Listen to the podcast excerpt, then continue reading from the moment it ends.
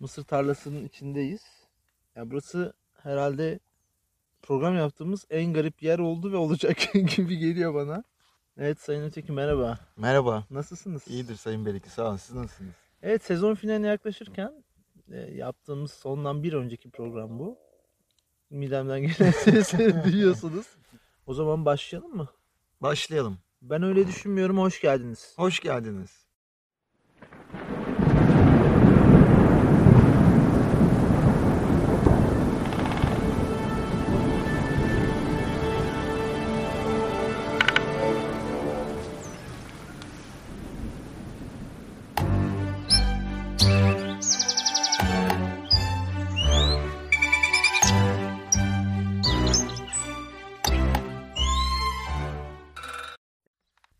Arabayla geldik. Yalnız şunu fark ettin mi bilmiyorum. Geldiğimiz yolda bir süspansiyon testi uygulandı bize. Yolda mikro ölçekli binlerce çukur vardı. Ve Evet. ben sen önden giderken tekerlerini izledim. Gerçekten harikaydı. Ya o tekerlerin yukarı ve aşağı inmesi. Ben bir yerde direksiyon tutarken zorlandım. Yani Evet. elim titredi çünkü. Yani gerçekten. uçaklarda levye titreşim uyarısı vardır. Son noktada Evet. artık uçak e, düşmek üzereyken verir. Bizde de direksiyon titreşim uyarısı oldu ama biz gitmeye devam ettik. Uluslararası bir şirketin mısır tarlası burası. DuPont Industries. Evet. Business Company. Şimdi Büyükdere Mahallesi'ndeyiz. Büyükdere Mahallesi. Seyit Gazi ilçesine bağlı. evet. Büyükdere Mahallesi. Amacımız aslında mısır tarlası görmek değildi. Ama şu an emperyalizmin tam ortasındayız. Evet biz ne amaçla geldik buraya? Lavanta ve gojiberi bahçesi değil mi? Demek ki Google yorumlara her zaman inanmayacağım. Ne Evet. lavanta vardı, ne gojiberi, ne de bahçeli vardı. Sadece mısır var. Aynı Interstellar filmindeki gibi değil mi? Hani Evet. tüm üretkenlik mısır üzerine dönmüş burada. Ve ben inanıyorum ki buradaki mısır tarlaları gerçekten sizin raflarınıza kadar geliyordur. Ee, Buradaki uluslararası şirketler sayesinde. Evet bugün ben müsaadenle giriş yapacağım. Evet konuşmak istediniz Sayın Beriki. Şimdi 3 tane konu var aslında anlatmak istediğim. Bunların hepsini bir programa sığdırabilirim ama e, çok da yüzelleştirmek istemiyorum. Konuş Beriki konuş. Niye bunu yaptın? Bilmiyorum, geyik. Yani öyle sanki konuşmuyormuşum gibi, kırbaçlanıyor gibi hissediyorum şu an. Tarlada olduğum için mi? Beni şey böyle Bu arada başlamadan önce DuPont hakkında küçük bir du, DuPont mu? Du- DuPont. DuPont. DuPont. Sondaki T okunmuyor galiba. küçük bir şey verelim mi? Tabii buyurun. Bir film izlemiştim yakın zamanda. 2010 yapımı galiba. Orada DuPont Endüstri'nin işte teflon üreterek ve bunun da teflon içindeki zehirli karbon bileşiklerini toplumdan saklayarak nasıl tüm dünyayı zehirlediğini ve şu an teflonun bütün tüketilen besin maddelerinin %99.8'inin içinde olduğunu, bizim içimizde olduğundan bahsediyordu. Gerçekten çok değişik ve güzel bir filmdi bakış açısı açısından. Mutfağınızda teflon kullanmıyorsunuz diye düşünüyorum. Teflon çok dayanıklı bir malzeme. Evet. İkinci Dünya Savaşı galiba bulunması. Tankları yanılmıyorsam izole ediyorlar teflonla. Su geçirmiyor. Gerçekten askeriye içinde çok elverişli bir malzeme. Sonra teflonu kullanmaya başlıyorlar. Film öyleydi zaten. Bir hukuk mücadelesiydi. Bu sorunun cevabı değil ama. Ben teflon kullanıyor muyum bilmiyorum. Mesela teflona benzeyen bir marka var evde. Onun içinde teflon var mı? Fransız o da yani.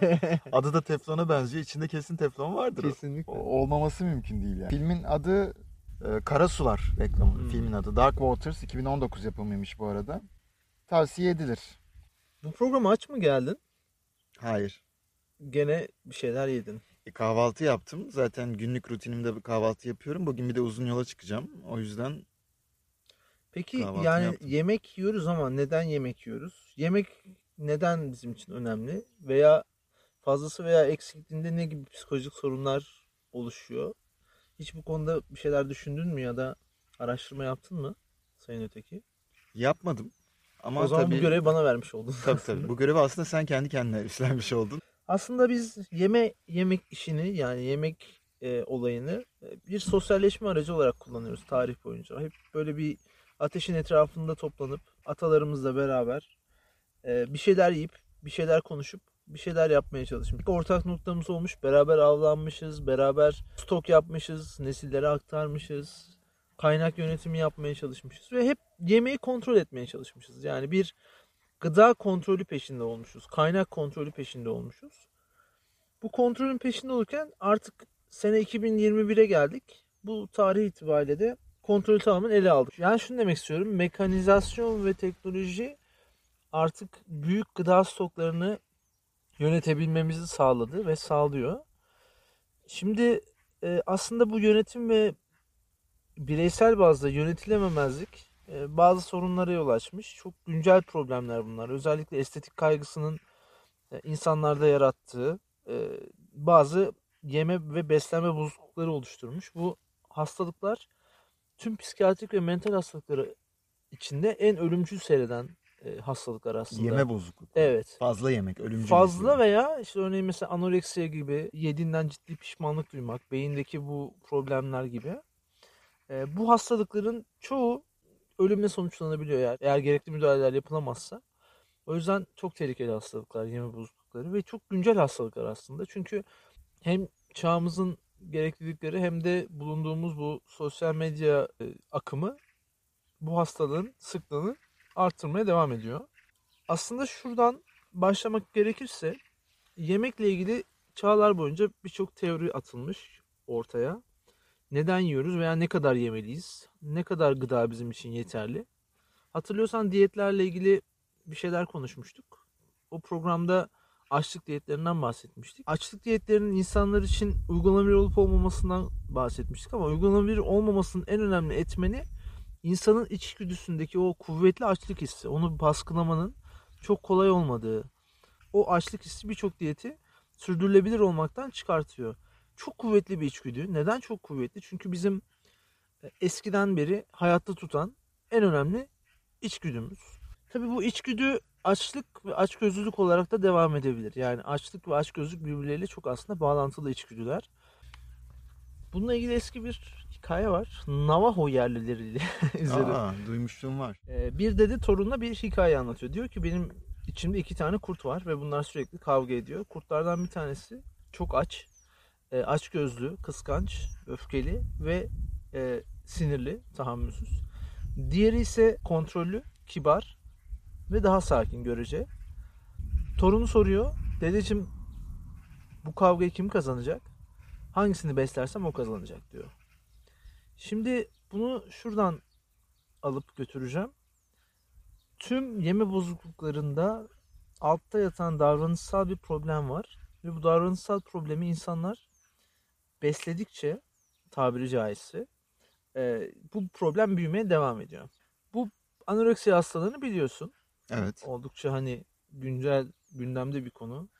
TEDx konuşmalarında çıkıp insanlar e, bu başarı hikayelerini anlatıyorlar. Nasıl kurtuldum anoreksiyadan. Günlük hayatta da karşılaşıyorum. Evet. Bir de bu işte overfeeding dediğimiz e, Fazla beslenme. fazla beslenme hastaları var. Bunlarda da aynı mekanizma ile olmasa bile beyindeki ilgili iştah mekanizmalarında, duygusal kontrol mekanizmalarında problemler var. Bizim aslında iştahımızı düzenleyen 20 kadar hormon var. Şimdi biz ne zaman doyduğumuzu hissederiz? Benim bilgim bu konuda mide duvarı gerildiği zaman beyne yolladığı sinyallerin oluşturduğu bir geri bildirim mekanizması var. Çok doğru. Ve oradan biraz aslında fırsat versek, yemek yemeye ara versek doyduğumuzu hissedeceğiz diye hep düşünmüşüm. Evet. Hızlı yemek yemek bu yolağı bypass ediyor. Yani bu kısmı hızlıca geçmiş oluyoruz. Bu da e, beyindeki birçok kontrol mekanizmasını e, baskılıyor.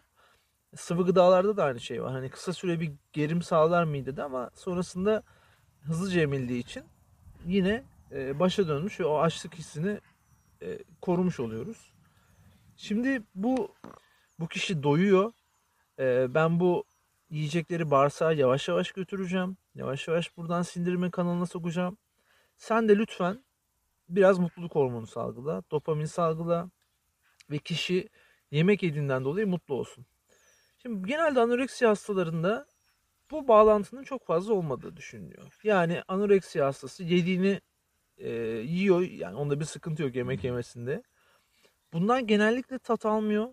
E, çünkü e, bununla ilgili tatmin mekanizmaları körelmiş ve beyindeki beyinle bağırsak arasındaki bağlantı koptuğu için e, hemen sonrasında ciddi bir psikotik e, epizod başlıyor. Bu yemeği neden yedim? İşte sesler duymak, kendini e, bu konuda suçlamak, Vicdan azabı ve suçluluk duygusu suçluluk devreye duygusu giriyor. o, o kadar içgüdüsel bir şey. Örnek veriyorum çok lezzetli bir yemek yediniz ve bu sizi mutlu etmeye başladı. İkinci porsiyonu yediğiniz zaman aslında o kadar mutlu olmuyorsunuz.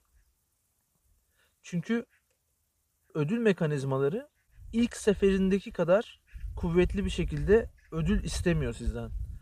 İkinci sefer, üçüncü sefer, dördüncü sefer artık o reseptör dediğimiz e, mekanizmayı çalıştıracak olan odacıklar kapanıyor ve bir sonraki keyif alacağınız yeme seansı o kadar da keyif vermemeye başlıyor.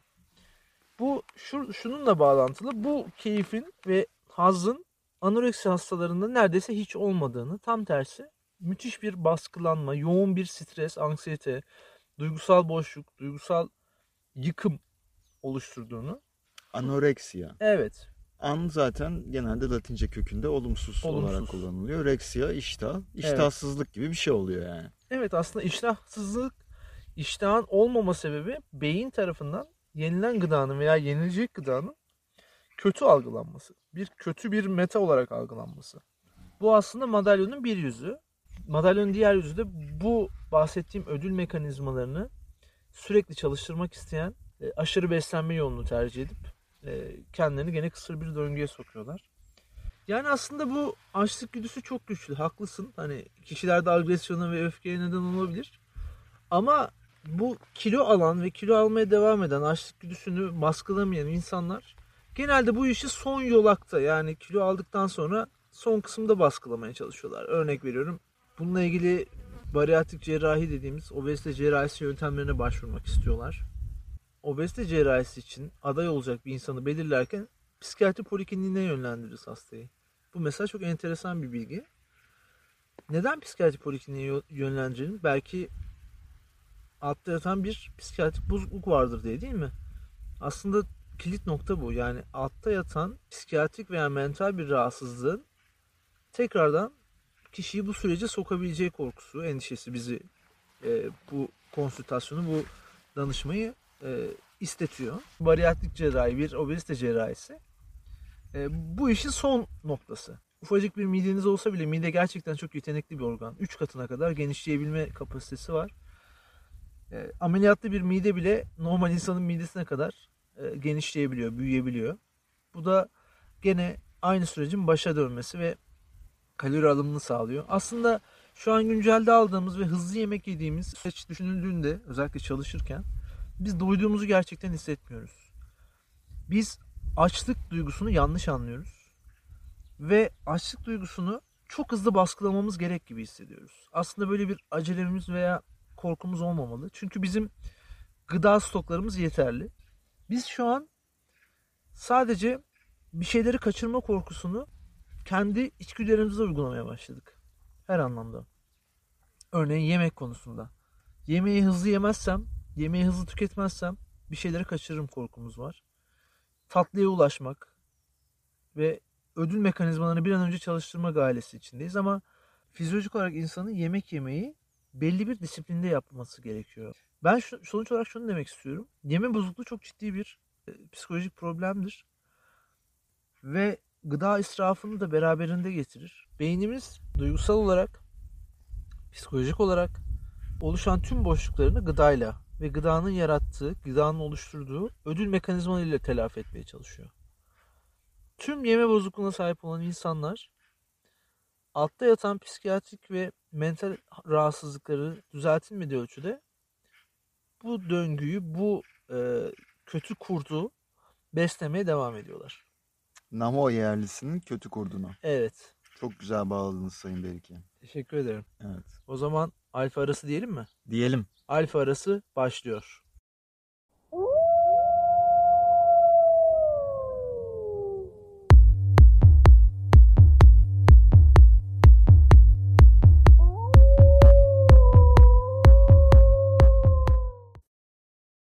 Biz gene geldik bir e, mısır tarlasının hemen hemen ortasına diyebiliriz değil mi?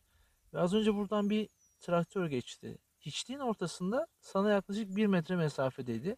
Tabii. Benim arabamın olduğu yolda e, yoldan geçmeyi kabul etmedi. Burada patika bir yol var. Sen zaten aracınla onu tıkadın. Buradan araç geçmez ümidiyle. Belki yanından kendin gibi bir araç geçebilir ama bura tarla olduğu için Doğru. arkasında kocaman o düzeneği olan bir Traktör. traktörün geçmesi mümkün değildi. Ve o yol başında göründüğünde sende tatlı bir heyecan oluştu. oluştu. Bu geçerken arabama zarar verecek mi? Çünkü benim çocukluğum Monster Truck şampiyonalarını izlemekle geçti yani. Arabaların nasıl güzel ezildiğini, o çelikten çıkan güzel sesi, camların kırılmasını. Ve hemen koştun arabanın yanına. Evet. Ben ise koltuğumda oturdum. Çünkü benim arabam başka bir yolda. Çünkü sen şehir değiştireceksin. Ben e, o arabayla şerit bile değiştiremem artık. Ve traktörün kullanıcısı hiç umursamadı bizim Umursamadı. yaşadığımız heyecanı. Yoldan çıktı, tarlaya girdi. Tarlanın içinden devam etti. Benim yaklaşık bir metre kadar koltuğu koyduğum yerin arkasından geçti. Ben arabanın başında bekledim ve ona kibarca aslında hareket yapmaya çalıştım. Alabilirim, Çekebilirim. çekebilirim ama o hiç umursamadı. o alfaydı. O bir Alfaydı. alfaydı. Onu uzaktan tanırım. Alfalar çünkü yol açar. Yol açar. Kendi yollarını kendi belirlerler. Kendi yollarını kendi açar. Ve, Ve üzerime doğru sürdü. üzerine doğru sürdü. Güzel bir manevrayla yanımdan aldı ve bana da tatlı bir selam yolladı. Güvendesin merak etme dedi. Evet. Her gün sanki bunu yapıyormuşçasına. Her gün benim tarlama podcast ve çekmeye gelirler. yoluna devam etti. Biz baktığımızda yaklaşık 2 kilometre kadar bir görüş alanımız var ve nereye gitti, ne yaptı, nereye kayboldu hiçbir Görevini yok. tamamladı. Programın içine alfa girdi ve çıktı.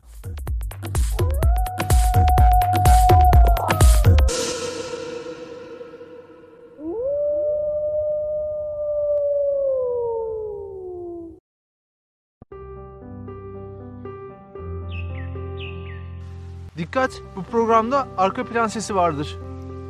Uzun süre maruz kalmak şehir hayatından kaçıp doğaya gitme isteğini tetikleyebilir.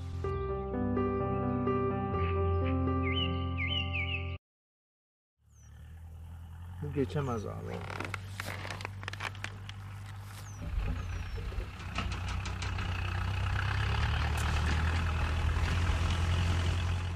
Alfa çözüm üretir. Çözümünü üretti adam. Dedi ya orada araba mı var?